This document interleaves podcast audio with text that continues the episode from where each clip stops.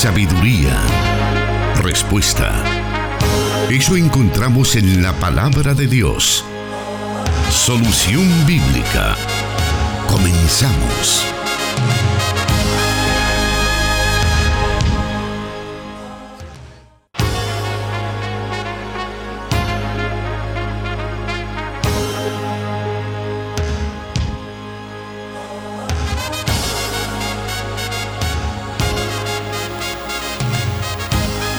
Estamos aquí listos para dar inicio al programa de esta tarde, Solución Bíblica. Este programa que usted espera ansiosamente porque a lo mejor ha hecho alguna pregunta hace algún tiempo.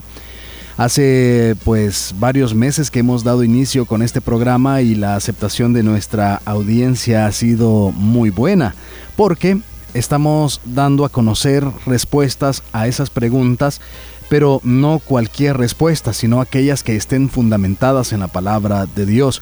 Y el encargado para dar esas respuestas es el pastor Jonathan Medrano, quien ya se encuentra con nosotros y le damos la bienvenida. Bueno, Dios le bendiga, hermano Miguel. Un saludo también a la audiencia que a través de las emisoras de la Corporación Cristiana de Radio y Televisión ya están en sintonía de este programa Solución Bíblica en su vigésima eh, edición. También un saludo para todos aquellos que a través de las redes sociales ya también están pendientes de esta transmisión. Un saludo en la distancia. Esto de las redes sociales sabemos que hace algunos años ha tomado un auge importante en la vida de, de la mayoría de personas. Quizás serán pocas aquellas que se abstienen de poder estar conectados por ese medio. Y nosotros como radio, como iglesia, estamos procurando que el Evangelio también fluya por, esos medios, para que hasta la palma de la, de la mano de nuestros oyentes, de, la, de los usuarios de las redes sociales, puedan obtener esos principios, esos valores del reino de Dios y por eso este programa y, y, bueno, hago esa acotación dado que usted, pastor, me estaba saludando a quienes están conectados por ese medio. Eh, también mencionar que a través de las ondas radiales estamos transmitiendo por medio de 100.5 FM Restauración, 98.1 FM Plenitud Radio para Santa Ana, 1450 AM para San Miguel a través de Restauración San Miguel y también para el occidente de Guatemala por medio del 89.1 FM Cielo.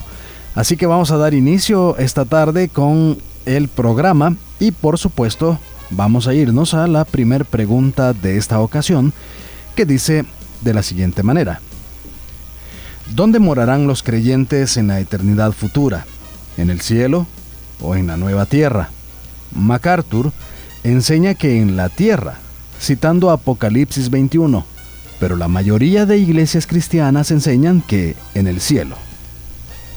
Bueno, cuando escuchamos esta pregunta, y muchas veces nos relacionamos con el tema de la presencia de Dios y del cielo, debemos de tomar en cuenta qué es lo que la palabra de Dios o la escritura misma nos enseña acerca del tema. Jesús prometió a sus discípulos en el Evangelio de Juan, en el capítulo 14, versículo 3, lo siguiente, vendré otra vez y los tomaré a donde yo voy para que donde yo esté, allí estén ustedes también. Entonces Jesús, más que enfatizar un lugar, un espacio, que son, digámoslo así, las formas en las que los seres humanos nos relacionamos, Jesús está enfatizando su presencia, es decir, que Él está vinculando el tema de la eternidad a estar con Él. Por eso es que para los cristianos morir es habitar con el Señor. Y de eso pues nos da testimonio el apóstol Pablo en la segunda epístola a los Corintios en el capítulo 5 versículo 8, cuando el apóstol Pablo dice, teniendo el deseo de partir y estar con Cristo, pues eso es mucho mejor. Pablo pudo haber dicho, deseo partir y estar en el cielo, pero no lo hizo. Su mente estaba con el hecho de estar con Jesús. Entonces, el cielo sin Dios sería como una luna de miel sin un novio o un palacio sin un rey. ¿Qué significa esto? que donde quiera que esté Dios, allí está el cielo. La mejor parte del cielo, en la nueva tierra, será disfrutar de la presencia de Dios. Él realmente va a vivir entre nosotros, tal como lo enseña el libro de Apocalipsis capítulo 21, versículo del 3 al 4. Después vi un cielo nuevo y una tierra nueva, porque el primer cielo y la primera tierra habían dejado de existir, lo mismo que el mar. Vi además la ciudad santa, la nueva Jerusalén que bajaba del cielo procedente de Dios, preparada como una novia hermosamente vestida para su prometido. Oí una potente voz que provenía del trono y decía, Aquí entre los seres humanos está la morada de Dios. Él acampará en medio de ellos y ellos serán su pueblo. Dios mismo estará con ellos y será su Dios. Él les enjugará toda lágrima de los ojos. Ya no habrá muerte, ni llanto, ni lamento, ni dolor, porque las primeras cosas han dejado de existir. La presencia de Dios es la esencia del cielo. John Milton lo expresó de la siguiente forma. Tu presencia hace nuestro paraíso y donde tú estás está el cielo. De tal forma que el cielo simplemente es una extensión física de la bondad de Dios en su presencia. Otro escritor, Samuel Rutherford, dijo de la siguiente manera a través de esta expresión, Oh mi Señor Jesucristo, si pudiera estar en el cielo sin ti, sería un infierno, y si pudiera estar en el infierno y aún tenerte ahí, sería un cielo para mí, porque tú eres todo el cielo que quiero. Significa entonces que el cielo, en toda su belleza y en su esplendor, habla de la habitación del hombre con Dios, donde no existen impedimentos de relación como lo es el pecado, de tal forma que estar con Dios es conocerlo, es verlo y es Él el atractivo central e irreductible del cielo. Por eso es que también el libro de los Salmos expresan la siguiente afirmación en el Salmo capítulo 36, versículo del 7 al 9. Todo ser humano haya refugio a la sombra de tus alas, se sacian de la abundancia de tu casa, les das a beber de tu río de deleites, porque en ti está la fuente de la vida y en tu luz podemos ver la luz. Es decir, que el mismo salmista expresa que lo que hace una conexión con el Señor es su presencia más que un lugar geográfico. Es verdad que hay un momento de transformación de cielo nuevo y tierra nueva que es como el resultado de esa habitación de los seres humanos con Dios. Pero el énfasis de la escritura, más que ubicar un espacio físico como tal, enfatiza la realidad de la unión del ser humano con Dios, de la comunión del ser humano con Dios, sin que ésta esté limitada por espacio siquiera, sino que va más allá todavía. Por eso es que la escritura es muy enfática en esta verdad. Muy bien, vamos a ir a la primera pausa de esta tarde. Le invitamos para que siga con nosotros porque ya estamos con Solución Bíblica. Radio, 98.1 FM Santa Ana y 100.5 FM Restauración. Transmitiendo solución bíblica para El Salvador y el mundo. Muy bien, y como era de esperarse, de hecho yo estaba pendiente de que apareciera una pregunta como la que vamos a leer en estos momentos, a estas alturas del año, en esta época del año. Y dice así, ¿cuál es el origen de la Navidad? ¿Y será correcto que los cristianos festejemos dicha celebración adornando nuestras casas de manera alusiva a la temporada? Bueno, el Nuevo Testamento no dice nada preciso de la fecha de, nacimiento de nuestro Señor Jesucristo. Esa es una verdad eh, histórica que no puede ser contradecida. O sea, no podemos decir que un 25 de diciembre fue el día en que Jesús nació. Hay un trasfondo eh, de por qué se fija esa fecha para celebrar el nacimiento o el natalicio, como algunos llaman, del Señor. Ahora, también hay que decir que si bien es cierto, aunque no se especifica una fecha, eh, tenemos que mencionar claramente que en la escritura no encontramos ninguna ordenanza hacia los cristianos para celebrar ni esta ni cualquier otra fiesta de carácter religioso. De hecho que las únicas fiestas bíblicas fueron en el Antiguo Testamento y éstas ya cesaron con la venida de Cristo. El mismo escritor a los hebreos dice lo siguiente, porque de haber cambio de sacerdocio, es necesario que también se haga un cambio de ley, es decir, que ha habido una sustitución de todas aquellas sombras o figuras que anticipaban una revelación mayor. Ahora, en relación a la pregunta de cómo nació la fiesta de celebración de la Navidad, tenemos que decir que esta fue la fecha de una fiesta pagana celebrada en Roma cada 25 de diciembre, instituida por el emperador Aureliano en honor al nacimiento del inconquistable Sol, o para, o para celebrar más bien el natalicio del invicto Sol. Ahora, esto de esto se celebraba ya que en esa fecha el solsticio de invierno, es decir, el momento en el que el sol está más cerca del ecuador, las noches son más cortas y las horas del día se prolongan un poco más. Y esta idea llevaba a los paganos de aquella época a celebrar la victoria del dios Sol sobre el dios de la oscuridad. Porque hay que recordar que de junio a diciembre el Sol está más lejos del ecuador, por lo que las noches son más largas y las horas del día son más cortas. Mientras el paganismo rendía el culto al dios Sol, dado que en, llegando más o menos al mes de diciembre, eh, el paganismo podía observar o notaba que la, luz solar eh, cubría más tiempo, es que los paganos celebraban la victoria del dios Sol sobre el dios de la oscuridad. Pero mientras los paganos rendían el culto al dios Sol, los cristianos decidieron no unirse a esa celebración, sino que en su lugar celebrar el mayor de todos los milagros, que fue el de la encarnación o nacimiento de Jesucristo, con la finalidad, hasta cierto punto, de contrarrestar la fiesta pagana. Y es por eso que escogieron esa fecha, por, por ser el solsticio de invierno, el día solar menor. Para el año 336 después de Cristo, la Iglesia de Roma tomó este día, 25 de diciembre, para conmemorar el nacimiento de Jesús, ya que a juicio de ellos realmente Jesús era el sol de los justos y esto pues dio origen a la Navidad o fiesta de la Natividad hacia Jesús. Otra costumbre, hermano, que también se agregó a dicha, a dicha fecha fue lo que se conoce como la Saturnalia romana.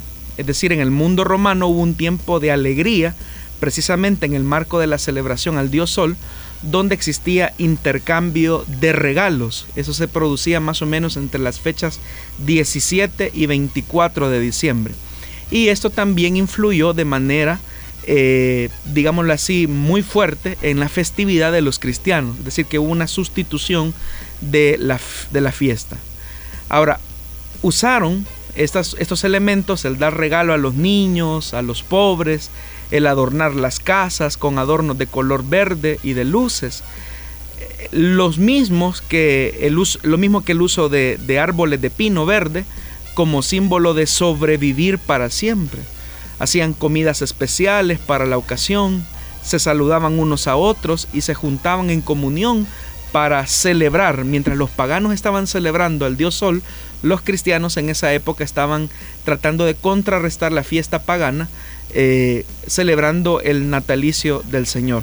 Ahora, esta práctica eh, pagana se mezcló con el cristianismo y se extendió por Alemania, Britania eh, y Europa Central y tomó mayor empuje al combinarse con la fiesta de Años Nuevos. Sin embargo, en los Estados Unidos esta tradición era prohibida en tiempos de la colonia. Lo mismo en Inglaterra y esto por la objeción de los puritanos debido al origen pagano de la fiesta. Pero a mitad del siglo XIX, es decir, en el año 1850, la celebración de la Navidad se hizo popular y se comercializó, de tal forma que los negocios comenzaron a darle importancia al ver el aumento de sus ventas. Entonces todo esta, eh, este es el origen histórico de la, de la celebración de la Navidad. Es decir, el cristianismo con la finalidad de contrarrestar esta fiesta pagana al dios Sol, ellos decidieron eh, hacer su propia celebración, de tal forma que impostaron una fecha pagana dedicada al dios Sol para atribuirla al mayor Sol de justicia, que era Jesucristo, decían, esto, decían ellos. Y con el tiempo, cuando el imperio romano adoptó el cristianismo como religión oficial, es que la tradición se, popularizó y se extendió en todo el mundo occidental. Esta tradición se impuso, esta tradición quedó ahí desde pues muy temprano en la historia, pero ¿qué pasa con los reformadores? Ellos eh, dijeron algo en referencia a esta, a esta celebración o a la fecha, a esta fecha que se convirtió en una tradición. Bueno, los tres principales reformadores protestantes, Martín Lutero, eh, Ulrico Zwinglio y Juan Calvino, tenían perspectivas diferentes en cuanto a la celebración de la Navidad, que siguen vigentes hasta el día de hoy. Por ejemplo, en el caso de Martín Lutero, Lutero se aferró al principio normativo en la adoración, es decir, que se acepta todo lo que la escritura no prohíbe. El alemán, de hecho, que se sintió enteramente justificado a la hora de celebrar la encarnación de manera especial una vez al año. Y fíjese que es algo curioso, algunos creen ampliamente que fue Martín Lutero la primera persona en decorar los árboles navideños con luces. Cuando caminaba a su casa una tarde de invierno, él estaba componiendo uno de sus sermones y quedó maravillado por el brillo de las estrellas entre los árboles y con la finalidad de capturar esa escena con su familia, levantó un árbol en el cuarto principal y puso en sus ramas algunas pequeñas velas encendidas que más o menos representaran la hermosura que él había visto cuando salió. En el caso de eh, Ulrico Zwinglio, era el más radical de los tres reformadores eh, magistrales. No obstante, los protestantes más radicales como los anabautistas acabaron apartándose del reformador de Zurich por dos razones. Por ejemplo, Zwinglio seguía bautizando a los niños. Zwinglio no creyó que la iglesia tuviese que ser independiente del Estado y eso provocó que los anabautistas se alejaran de él. Pero parece interesante la posición de Zwinglio en relación a esta fiesta. Zwinglio rechazó todos los días festivos eclesiásticos en Zurich, dado que Zwinglio creyó en el principio regulativo de la adoración. Es decir, las iglesias deben de hacer solamente lo que las escrituras enseñan y exigen que hagan. De tal forma que él se opuso a cualquier otra celebración que no fuese explícitamente mencionada en el texto bíblico.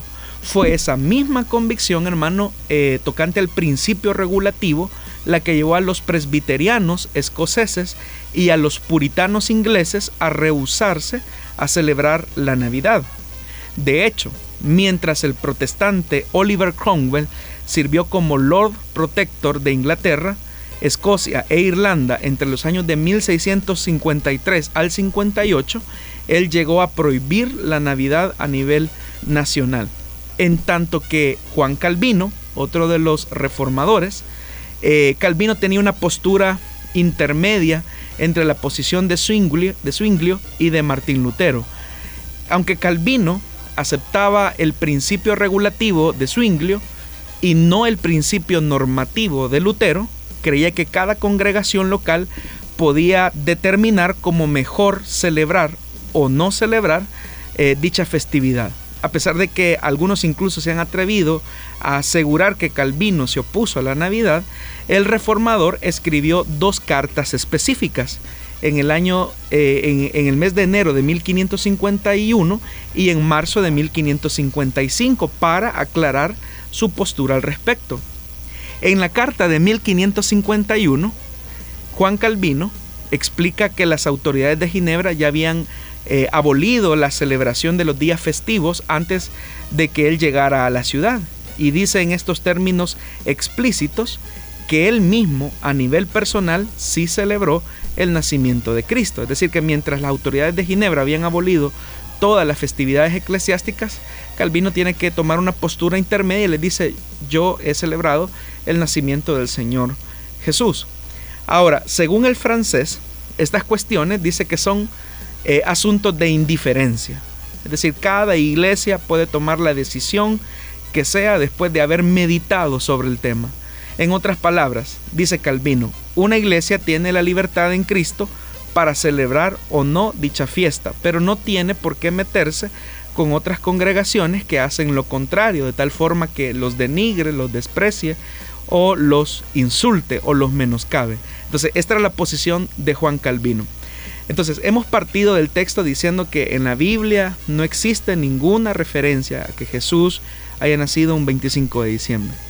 Pero también hemos visto el, trasfondo histórico, es decir, cómo el cristianismo logra impostar esta eh, celebración pagana para contrarrestar eh, e, esa misma, ese mismo paganismo que había en esa época, pero que al final el cristianismo, una vez se convierte en una religión oficial del imperio, adopta esta celebración. Y vemos incluso en estos tres grandes eh, reformadores como Lutero, Zwinglio y Calvino que tienen posturas totalmente distintas como las que tenemos ahora en día.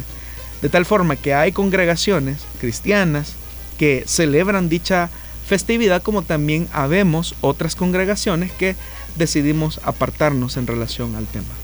Claramente usted nos ha expuesto el trasfondo histórico de esta festividad, además de las posiciones de estos tres reformadores, de los tres principales reformadores. Ahora, ¿cuál debe ser la postura del cristiano ante estas festividades? ¿Qué nos dice la Biblia al respecto? ¿Qué podemos ya ahora eh, en la actualidad o a qué posición debemos llegar? A mí me llama mucho la atención lo que el apóstol Pablo escribe en su carta a los romanos en el capítulo 14, versículo del 5 al 6 y el versículo 22. Vea lo que dice Pablo. Hay quien considera que un día tiene más importancia que otro, pero hay quien considera iguales todos los días. Cada uno debe estar firme en sus propias opiniones. El que le da importancia especial a cierto día, lo hace para el Señor. El que come de todo, come para el Señor y lo demuestra dándole gracias a Dios. Y el que no come, para el Señor se abstiene y también da gracias a Dios. Así que la convicción que tengas tú al respecto, manténla como algo entre, entre Dios y tú. Dichoso aquel a quien su conciencia no lo acusa por lo que hace. Eso es lo que el apóstol Pablo decía y eso también nos puede servir a nosotros ante eh, esta festividad donde encontramos iglesias que sí la celebran, como también iglesias que no lo hacen o cristianos que no lo hacen. Creo que podemos encontrar en lo que usted ha respondido eh, cómo poder nosotros adoptar una postura y cómo podernos comportar, pero igual mientras usted respondía al WhatsApp de Plenitud Radio ha llegado una pregunta. Eh, que dice, en esta época del año como cristianos no celebramos la Navidad, no celebramos la Navidad, pero no estamos exentos de participar en la, y entre comillas dice, cena navideña de la empresa. Aclaro que no hacen baile ni nada, pero cuando personas de la iglesia ven fotografías de mi trabajo, que he participado en el almuerzo navideño, me critican severamente. Entonces, así nos dice el oyente con respecto a esto. Bueno, durante esta temporada es usual que las compañías o las empresas o los comercios tengan esta celebración de fin de año. Y como bien expresa el hermano, eh, hay empresas que conscientes de la conciencia eh, o, del principio religioso de cada persona, de cada uno de sus empleados, lo que hace es hacer una cena de fin de año y regulan eh, esta celebración con una cena simplemente. No hay bebidas, no hay licor, sino que simplemente es una cena como tal, una cena de fin de año. Entonces, el principio de Pablo es acá, que la convicción que tengas tú al respecto, manténla como algo entre Dios y tú. Dichoso aquel a quien su conciencia no lo acusa por lo que hace. Eso es lo que el apóstol Pablo dice. Si su conciencia no le amonesta, no le dice nada, pues esa es su, comunión con, con el Señor específicamente. Ahora, si usted se siente mal, si hay algo dentro de usted que lo hace sentir mal, ya sea porque quizás su actitud o su conducta daña o lastima a otras personas, pues también usted tiene que hacer una valoración. Ahora, hay que mencionar, hermano, que a muchas de estas eh, cenas de fin de año es como uno de los requisitos de convivencia de las, de las empresas, por los valores que estas empresas tienen. Y en muchas de ellas también hay prácticas como bailes, eh, licores y todas esas cosas. Algunos cristianos dicen, no, pero no participo yo de esas prácticas. Y hay casos donde las empresas son tan respetuosas que eh, exoneran al, al, empleado y dicen, ok, no, no, no es obligación que usted venga a la fiesta de la empresa porque entendemos que usted es cristiano. Y siendo que le dan esa oportunidad de no asistir, pues obviamente pues lo correcto como cristiano es no estar en un lugar que no es correcto. Ahora, pensemos en Jesús. Si a Jesús lo invitan, o, si a Jesús lo invitaron, o lo invitaran a una de estas celebraciones, ¿qué haría Jesús? Basta con leer el Nuevo Testamento, es decir, a las cenas a las que Jesús lo invitaban, eran cenas de gente pecadora, de gente pagana, donde había vino, claramente, donde había, eh, digámoslo así, un, algo que nosotros diríamos no va de acuerdo a la postura de un cristiano o, de una persona que confiesa una vida de piedad. La pregunta que hay que hacer no es, ¿Jesús asistía? Y nosotros podemos encontrar en los evangelios que Jesús sí asistía. Jesús tenía el comportamiento que tenían o manifestaban los demás. No, la presencia de Jesús cambiaba el ambiente. Es decir, la misma reunión giraba alrededor de él. Es decir, era tan fuerte el testimonio de Jesús, era tan fuerte su mensaje que él podía cambiar el ambiente. Entonces, cuando nosotros como cristianos recibimos este tipo de invitaciones, la pregunta es, ¿qué hacemos nosotros? Porque si toda la vida eh, rehuimos en el sentido de que no, yo no me quiero contaminar con, con gente pecadora, con gente mundana, que se va a ir al infierno, entonces, cuando esas personas van a ver que un cristiano sí puede comportarse de manera distinta, aún en una condición tan adversa como lo es una celebración de este tipo. Entonces, lo que ocurre es que hasta cierto punto el cristianismo ha entrado en una especie de ostracismo donde no nos relacionamos con el, con el pecador porque creemos nosotros que eso nos va a, ensuciar cuando el llamado de Jesús es, es, es hacer luz. Y, y la única forma de ser luz no es serlo en la iglesia, sino que serlo en estos contextos donde eh, las personas pues no han conocido aún de Jesús. Cuando ven a un creyente que para ser feliz no toma, cuando ven a un creyente que para ser feliz no es necesario hacer el ridículo, eh, siendo el hazme reír de una fiesta, o el payaso de una, de una fiesta, sino que eh, tener una conducta adecuada y, y, decir, bueno, yo a usted lo veo tan tranquilo, veo que no tiene necesidad de lo que los demás hacen. Entonces ya eso ya transmite un mensaje. Y eso también permite la posibilidad de que un cristiano pueda utilizar esas esferas para decir, es que yo tengo una vida distinta porque he conocido a Jesucristo. Penoso sería, penoso sería que lo inviten a usted a un tipo de lugares como este y usted haga lo mismo, ¿verdad? Se embriague, eh, tenga un momento eh, de disforia en ese momento. O sea, eso sería muy, muy, muy penoso, muy vergonzoso para la causa del Evangelio y mejor que ni diga que es cristiano. Pero cuando las personas notan que hay algo distinto en su conducta, es cuando las mismas personas se sienten atraídas al mensaje del Evangelio. Bueno, esperamos entonces que nuestra audiencia esté a tiempo para atesorar esta, esta respuesta y que le sirva para las próximas invitaciones que va a recibir, ya que esto pues apenas está iniciando esta, esta temporada. Por acá nos comenta nuestra hermana que nos escucha en San Francisco. Eh, con respecto a la celebración, en mi trabajo nos dan, bon, nos dan bonos, algunos más generosos que otros, pero yo los recibo como parte de Dios. Eh, al parecer en torno a las celebraciones, a estas celebraciones a ella le dan su bono eh, de fin de año, así como a muchos, ¿no? Es que hermano, es la única temporada en el año donde las personas tienen un poco de ingreso extra y pueden darse, digámoslo así, entre comillas, al menos aquí en El Salvador, el lujo, entre comillas, de poder quizás hacer una inversión extra en ropa, en regalos u obsequios. Y uno como cristiano no se puede poner en un plan de, es que eso, ¿para qué va a regalar esto? Usted eh, está mezclando, ¿verdad? La bendición que Dios le ha dado. Entonces, si queremos ser tan radicales en esto, no tome ni siquiera el bono que le van a dar o el aguinaldo. Excelente. Vamos a leer acá otro par de comentarios. Al principio nos estaban escribiendo.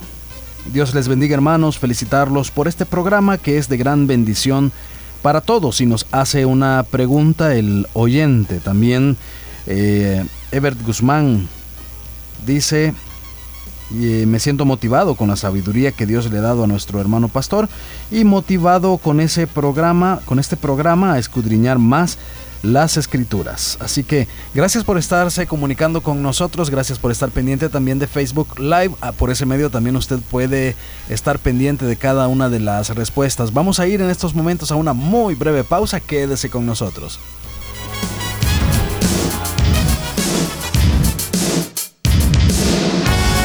Escríbenos tus preguntas al número de WhatsApp de Plenitud Radio 503 7848 5605 y número de WhatsApp de Restauración 503 78 56 94 96. Allí estaba escuchando usted los números telefónicos a los cuales puede llamarnos, puede enviar sus, sus eh, preguntas para que podamos nosotros estar pendientes de ponerlas en la lista, en una lista que tenemos por allí. Cada una de las estas preguntas van siendo respondidas por orden de llegada. Así que eh, le rogamos que usted pueda tener un poco de paciencia para poder escuchar eh, tarde o temprano su, la respuesta a su pregunta. Queremos saludar a quienes están pendientes de Facebook Live. Ana Guzmán nos escribe, bendiciones amados hermanos, gracias hermano Jonathan por, tan interesante programa. Y nos envía una pregunta, por supuesto que vamos a estarla incorporando. El hermano eh, Peter HM dice, gracias hermanos, muy buen programa y sobre todo por la aclaración y la respuesta ante la luz de la palabra de las celebraciones de fin de año. Muy oportuna la pregunta y la respectiva respuesta. Saludos. Carlos Flores nos dice gracias a Dios por siervos preparados en las escrituras. Bendiciones para todos. Rafael Martínez, Dios les bendiga hermanos. Me preguntan si está bien que un cristiano ponga luces navideñas. Bueno, creo que ya en las respuestas anteriores quedó eh, la respuesta establecida. Bueno, hermano Miguel, aprovechando el, espacio, quisiera enviar un saludo al hermano Edwin Adam, eh, Edwin Adam Lozano Hernández. Él nos escucha en Milán, Italia. Saludos, hermano. También eh, saludamos a Aslem Vida. Dice, eh, Jesús asistía a estas invitaciones, pero para ir a transformar las vidas, no para ir a embararse con ellos, dice, ¿verdad? No sé si es embarrarse o emborracharse con ellos. Lo importante es que él iba para hacer la diferencia. Así es. ¿Algún comentario, pastor, con respecto a nuestros oyentes que se comunican con nosotros? Bueno, un saludo a todos los que tienen esta interacción a través de los medios y definitivamente como cristianos somos llamados a marcar la diferencia no solamente en una fecha específica del año, sino que todos los días de nuestra vida en todas las situaciones en las que nos, eh, nos relacionamos, ¿verdad? Ya sea que nos inviten a un cumpleaños donde un familiar es inconverso, ya sea que nos inviten eh, a ir a un retiro, ya sea que nos inviten a un convivio familiar, nuestro comportamiento como cristianos, como hijos de Dios, debe de ser en integridad siempre, no solamente por una temporada. Nos dice Juan Torres, Dios les bendiga hermano, excelente programa. Así que ahí están esos saludos y bueno, esas recomendaciones también que el pastor nos da ante todo, todo toda esta celebración, toda esta algarabía y bueno, le saludamos a usted si se encuentra en estos momentos en algún embotellamiento. En San Salvador las cosas han sido difíciles. Estos días suponemos que puede ser peor en los días que faltan para estas festividades, así que usted pues armarse de paciencia y por eso estamos allí acompañándole con estas respuestas bíblicas para que usted pueda aprovechar ese momento en instruirse en la palabra de Dios. Vamos a irnos a la siguiente pregunta de esta tarde y nos dice así. Dios un Dios de orden. ¿Puede un hermano ser pastor aunque no esté casado por la iglesia? Bueno, no existe el matrimonio por la iglesia.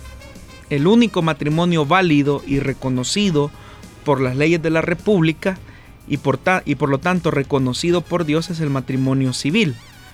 Eh, lo que se hace en la iglesia es una presentación matrimonial, pero no es una celebración de matrimonio como tal. En el caso de la República de El Salvador, entendería yo que hay países, como por ejemplo en algunos estados de los Estados Unidos, donde el ministro puede oficiar, eh, eh, puede oficiar un matrimonio como tal. Pero en el caso de la República de El Salvador, las leyes confieren únicamente esta facultad pues a las personas eh, que tienen tal investidura. Pero entre las personas que no tienen esa investidura, pues somos los ministros de culto religioso, a no ser pues que un pastor sea abogado y notario de la República, eso sería distinto. Pero un pastor eh, sin ningún facultamiento eh, legal, pues no tiene esa facultad de realizar matrimonios o bodas. Lo que el pastor hace es una presentación ante la iglesia. Ahora bien, ¿cuál es la importancia de la presentación matrimonial y con quiénes se debe celebrar esta presentación? El objetivo de la presentación matrimonial es anunciar públicamente a una congregación que una pareja se ha unido en el vínculo del matrimonio. Dicha presentación se sugiere que se haga especialmente eh, entre parejas jóvenes que se han unido recientemente en matrimonio para transparentar una relación frente a la iglesia. Es decir, es un anuncio público de compromiso eh, de tanto de un joven como de una señorita que han llegado al vínculo del matrimonio eh, anteriormente. Y por eso es que se comunica a la congregación y se dice que a partir de este momento el hermano eh, fulano con la hermana sultana han concertado un matrimonio y por eso es que eh, se presenta ante la congregación, ante la comunidad. Pero se hace con ese fin. Si un matrimonio o una persona casada llega al conocimiento del Evangelio y la congregación ya sabe que esa persona es casada, no hay necesidad de realizar dicha presentación porque la congregación es consciente que eh, esa persona o esa pareja ya tienen un compromiso matrimonial eh, reconocido como tal. Eh, esos son los, elementos o los aspectos que tenemos que tomar en cuenta al momento de realizar una presentación matrimonial porque tenemos casos de personas que ya sea eh, uno de la pareja o ambos llegan al conocimiento del Evangelio y las personas están más que conscientes que ellos son esposos eh, y por lo tanto entonces no hay necesidad de hacer una presentación porque la iglesia misma está consciente de su condición civil.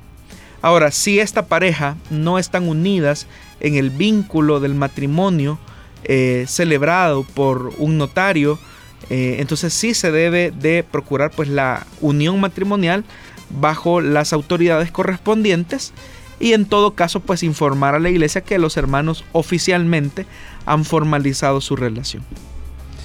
Bueno, tenemos es, es el momento de irnos a una nueva pausa para poder continuar luego con más del programa Solución Bíblica en esta tarde de martes. Quédese con nosotros. Solución Bíblica con el pastor Jonathan Medrano desde Plenitud Radio 98.1 FM en Santa Ana, enlazada con Restauración 100.5 FM. Quisiéramos, Pastor Jonathan, incorporar una pregunta que a lo mejor tiene que ver con lo que estuvimos hablando, con el tema de, de, las celebraciones y cómo el cristiano debe comportarse ante la presión social o eh, pues todo esto que se da en estas eh, temporadas. Y alguien nos escribe y dice que murió su padre y que toda la familia es católica. Y ellos hacen pues rezos alusivos a esta pérdida y pues la ven mal o, la gente quiere que ella esté participando también. Entonces qué es lo que debe hacer al respecto ante, ante esto. Entonces siento pues que de alguna manera se relaciona, no sé si podemos dar esa respuesta. Bueno, eh, debe de mantenerse en sus convicciones cristianas, ¿verdad? Usted es más que consciente que eh, no hay rezo que pueda eh, marcar la diferencia de la eternidad de una persona. Es más, usted con mucho respeto, así como usted respeta las creencias de ellos, pues también ellos con respeto pues deben de respetar eh, sus convicciones, debe de haber una, una, simetría de, esa relación. Así es que no debe mantener sus convicciones. Muy bien, vamos a la cuarta pregunta de esta oportunidad y nos dice de la siguiente manera. ¿Qué es el libre albedrío? Y como cristianos, o más bien, ¿cómo cristianos tenemos libre albedrío? Así dice la pregunta. Bueno, cuando los reformadores hablaban de el libre albedrío, se referían de manera particular a la supuesta capacidad que el hombre tiene de escoger a Dios de manera natural. Cuando Martín Lutero y Juan Calvino se opusieron a la idea de libre albedrío, a lo que ellos estaban oponiendo era a la supuesta capacidad que hombres como Erasmo de Rotterdam le atribuían a la capacidad natural del hombre de escoger a Dios. Y evidentemente por la clara enseñanza de las escrituras, ellos se opusieron tajantemente a ese concepto de el libre albedrío. ¿Y esto por qué? Porque el Señor Jesucristo dice claramente que nadie puede venir a Él a menos que el Padre que le envió no le trajere. Y eso lo encontramos en el Evangelio de Juan capítulo 6 versículo 44. De tal forma que si partimos de la premisa que el hombre está muerto en sus delitos y pecados, es obvio que el hombre no tiene la capacidad natural de escoger a Dios, a menos que Dios haga una obra de regeneración en su corazón. Esto no exonera al hombre de su facultad moral y de conciencia por las decisiones que él tome o por las, eh, por las actuaciones que él manifieste. El hombre es responsable por tener ese elemento de conciencia del cual hemos hablado en algunos otros programas que le induce o le indica qué es lo que a Dios agrada y qué es lo que a Dios no honra. Pero en cuanto a la capacidad de buscar a Dios sin ser regenerado, la escritura dice que eso es un imposible porque su condición de muerte le inhibe de tomar esa decisión o encaminarse hacia esa ruta. Dios tiene que producir en él un milagro de transformación. Muy bien, para aprovechar el tiempo que ya eh, pocos minutos nos quedan para finalizar, pero suficientes para poder eh, dar a conocer un par de preguntas y conocer así también sus respuestas dice la siguiente. Yo tengo una Biblia latinoamericana. En su lectura dice que debemos entender su palabra como la Iglesia Católica. Entonces quería saber si nosotros los cristianos podemos usar esta Biblia. Bueno, los comentarios o las notas que aparecen al interior de cualquier Biblia no son parte de la palabra de Dios. Usted puede utilizar esa versión de la escritura. Aunque si se siente más cómodo, puede adquirir otra versión de la Biblia, si ese es el tema. Pero sí como cristianos podemos utilizar esa versión de la escritura, que es una versión. Pero las notas al interior de cualquier Biblia, recordemos, eso no es inspirado por Dios. Lo que es inspirado es el texto revelado como tal. Muy bien, la siguiente pregunta, la número 6 de esta oportunidad dice, Existen iglesias proféticas donde le profetizan ciertas cosas a las personas cuando llegan. Mi pregunta es, ¿será malo juzgar si es de Dios o no? Bueno, veamos lo que dice la primera epístola a los Corintios en el capítulo 14, versículo 29 al 33. Asimismo, los profetas hablen dos o tres, y los demás juzguen y si algo le fuere revelado a otro que estuviere sentado, calle el primero, porque podéis profetizar todos uno por uno, para que todos aprendan y todos sean exhortados. Y los espíritus de los profetas están sujetos a los profetas, pues Dios no es un Dios de confusión, sino de paz, como en todas las iglesias de los santos. Pero vemos ahí, hermano, la normativa del apóstol Pablo. Él está diciendo que mientras se van dando las manifestaciones carismáticas o las manifestaciones sobrenaturales del Espíritu Santo a través de lo que nosotros popularmente conocemos como dones, eh, dice que los demás deben de guardar silencio y deben de juzgar el contenido de dicha interpretación de lenguas o de dicha profecía. Toda profecía o toda interpretación de lengua o cualquier manifestación de los nueve dones del Espíritu Santo debe de ser para la edificación de la iglesia toda manifestación sobrenatural de los carismas del Espíritu debe de estar sustentada por las escrituras y no debe de contradecirla. En ese sentido es que el apóstol Pablo está eh, exhortando y animando a la iglesia de Corinto para que juzguen el contenido de dicha manifestación sobrenatural. Porque si hay una supuesta eh, profecía o interpretación de lenguas que contradice la escritura o que confunde el contenido de la revelación manifestada por Dios en la escritura, pues como cristianos somos llamados a juzgar, es decir, a tomar un veredicto en relación a dicha manifestación. Porque tomemos en cuenta que estas manifestaciones sobrenaturales del Espíritu Santo tienen como objetivo la edificación de la iglesia y por lo tanto no deben de generar confusión. Es lo que la palabra de Dios dice. Pues Dios no es Dios de confusión, sino de paz. Es decir, que el fin último de esa manifestación sobrenatural es traer paz, paz al corazón de la iglesia. Muy bien, el hermano Adilio Rivas dice qué bendición cada solución que el pastor da, pues eso me hace recordar lo que estoy estudiando en Diplomado en Biblia y Teología, dice el comentario de nuestro oyente. Vamos a hacer una breve pausa en estos momentos y luego continuamos con la última parte del programa Solución Bíblica.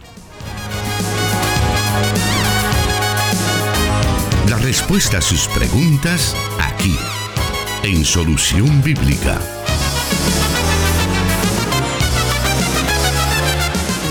Bueno, y seguimos enviando saludos a quienes eh, nos están eh, saludando y nos dice Verónica Laínez, bendiciones hermanos, muy interesante programa, aprendo mucho en cada pregunta, les escucho desde San Francisco, California, no me pierdo el programa, Dios les siga dando sabiduría hermanos. Y gracias a ustedes por estar ahí pendientes de poder escribirnos. Para nosotros es motivo de alegría, nos alienta para continuar adelante con el desarrollo de este, de este programa. Eh, como ya lo decía el pastor Jonathan en su vigésima edición, y estamos alegres porque Dios nos ha permitido la oportunidad de estar durante esas 20 ediciones eh, ininterrumpidamente. Así que eh, gracias a Dios y gracias también a la audiencia, a todo el equipo de Corporación Cristiana de Radio y Televisión y también a las personas que Dios usa para que sean socios y socias de este ministerio, pastor.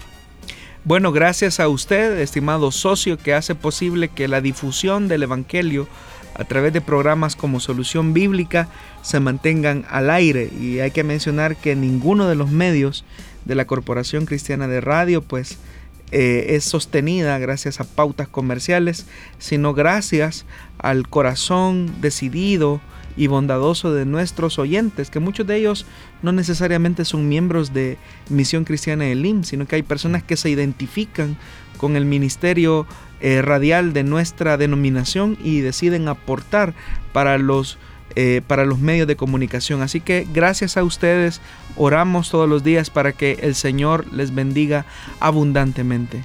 Muy bien, gracias por esas palabras, pastor. Vamos a dar a conocer en estos momentos la siguiente pregunta de esta tarde y dice de la siguiente manera. En relación al uso del velo, ¿se debe imponer el utilizarlo en la iglesia o debería ser la conciencia de cada mujer en cada congregación al hacerlo? Bueno, nada en una congregación debe ser el reflejo de una obligación o una imposición. Cuando ya hay eh, el uso eh, de una obligación, es decir, para la congregación, eh, no es algo que, que sea natural o que vaya acorde a la dinámica o a la esencia de una iglesia cristiana como tal. Ahora, en programas anteriores hemos hablado un poco acerca de esto, pero vamos a tratar la manera de hacer una retroalimentación de lo que en algún momento mencionamos. La cuestión del lugar del velo únicamente aparece en toda la Biblia en la primera epístola a los Corintios, en el capítulo 11, versículo del 3 al 16. Debo de comenzar diciendo, hermano, que independientemente a las conclusiones que nosotros podamos llegar, no podemos poner el tema del velo como un tema central eh, de importancia eh, para la fe cristiana como tal, porque no todas las congregaciones tienen una postura definida al respecto o una postura uniforme, y eso porque el mismo texto de Primera de Corintios no llega a una conclusión, es decir, el apóstol Pablo presenta toda una argumentación eh, lógica, pero al final no concluye, no cierra el tema, no menciona si es una normativa que se debe de utilizar en todas las congregaciones o no. Sin embargo, podemos aprender de los principios que emergen de dicho pasaje. Y es que al estudiar eh, este pasaje, la idea es buscar los principios eh, que son claros en cuanto a la utilización del velo. El primer principio que encontramos es el principio del orden, y eso aparece en el versículo número 3. Establece básicamente el propósito de por qué se debe de utilizar. Ve lo que dice el apóstol, pero quiero que sepan que la cabeza de todo hombre es Cristo. Es lo primero. En el orden es Cristo es la cabeza del hombre. Y la cabeza de la mujer es el hombre. Y la cabeza de Cristo es Dios. Ahora, hay un debate entre los eruditos sobre si el significado de la palabra cabeza significa autoridad o fuente de origen. Pero sin importar cuál sea el significado de cabeza, en el, en el texto claramente Pablo quiere que entendamos que debe de existir un orden en cuanto a los roles que cada quien debe de desempeñar al interior de una congregación. Más adelante en el versículo 10 dice que la mujer debe de tener una señal de autoridad sobre su cabeza. Y de acuerdo a ese versículo 3, esa autoridad sería el hombre o esposo. Y también aquí hay un debate y es, sobre si la naturaleza de la relación a la que se refiere Pablo es hombre-mujer o esposo o esposa. Es decir, si ese símbolo de orden solamente es aplicable para mujeres casadas o también es aplicable también para mujeres solteras. No hay una claridad, Pablo no lo define. También es interesante que el apóstol Pablo quiere que eh, sepamos que los mismos ángeles son testigos del orden que debe de existir en los servicios de una congregación.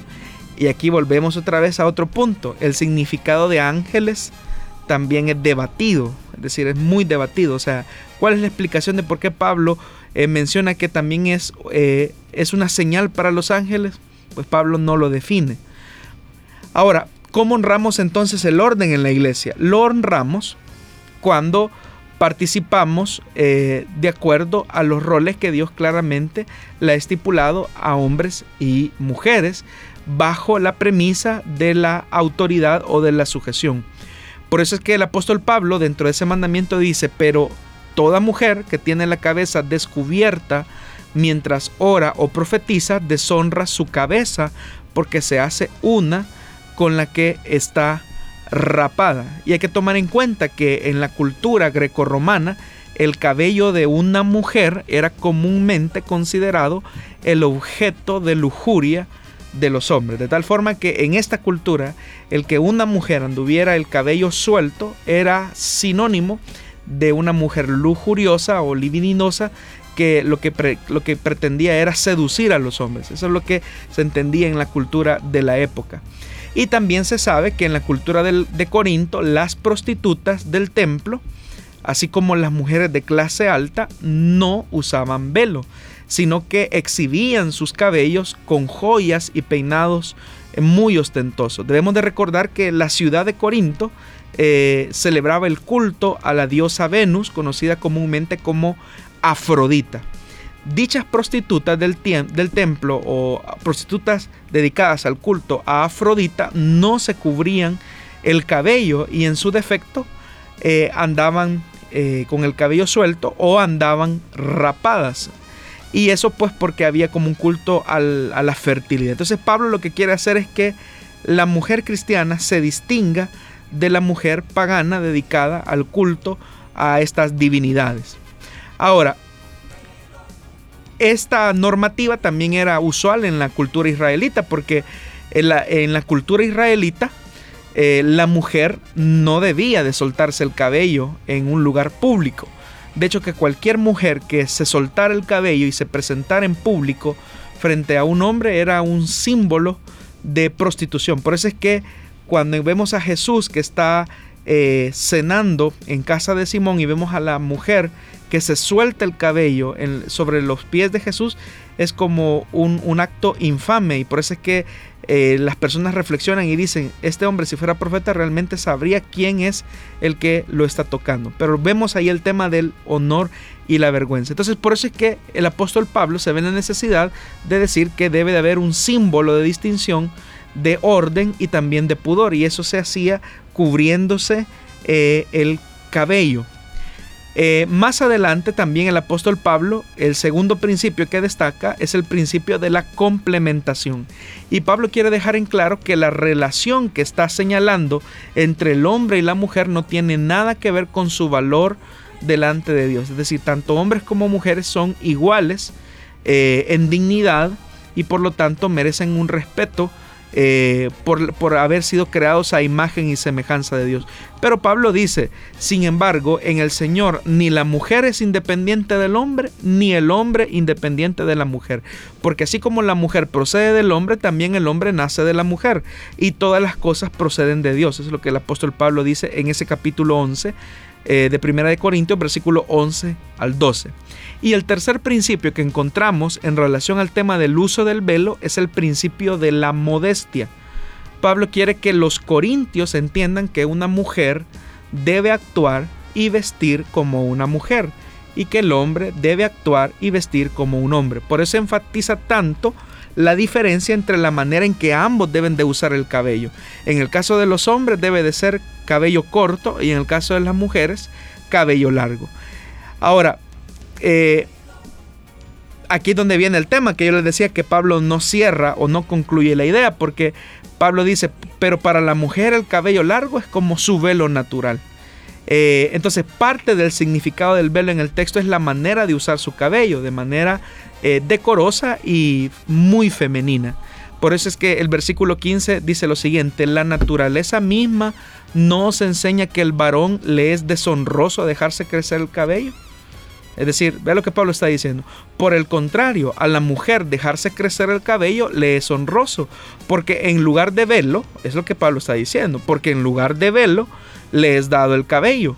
Con todo eso, si alguno quiere ser contencioso, nosotros no tenemos tal costumbre ni las iglesias de Dios.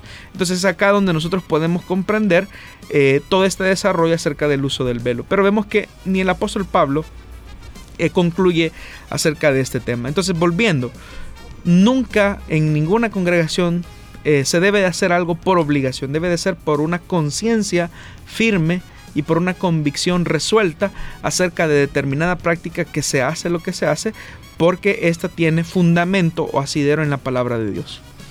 Muy bien, gracias por esta y todas las respuestas que hemos recibido a través de eh, las Sagradas Escrituras. Pastor Jonathan, gracias por acompañarnos siempre en este programa.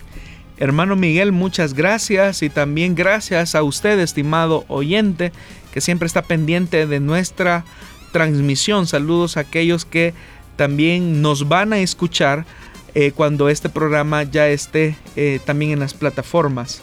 Exacto, a partir de mañana usted podrá escuchar este programa a través de Spotify y también en SoundCloud. Ahí puede buscarnos como solución bíblica y escuchar este programa para que usted pueda tener mayor claridad en alguna respuesta. Le agradecemos por haber estado en nuestra sintonía, por haber estado viéndonos a través de Facebook Live. Esperamos que Dios le bendiga grandemente y será hasta una próxima ocasión.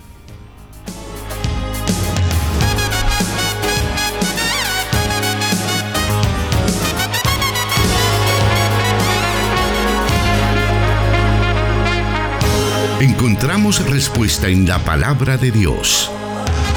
Solución bíblica. Hasta el próximo programa.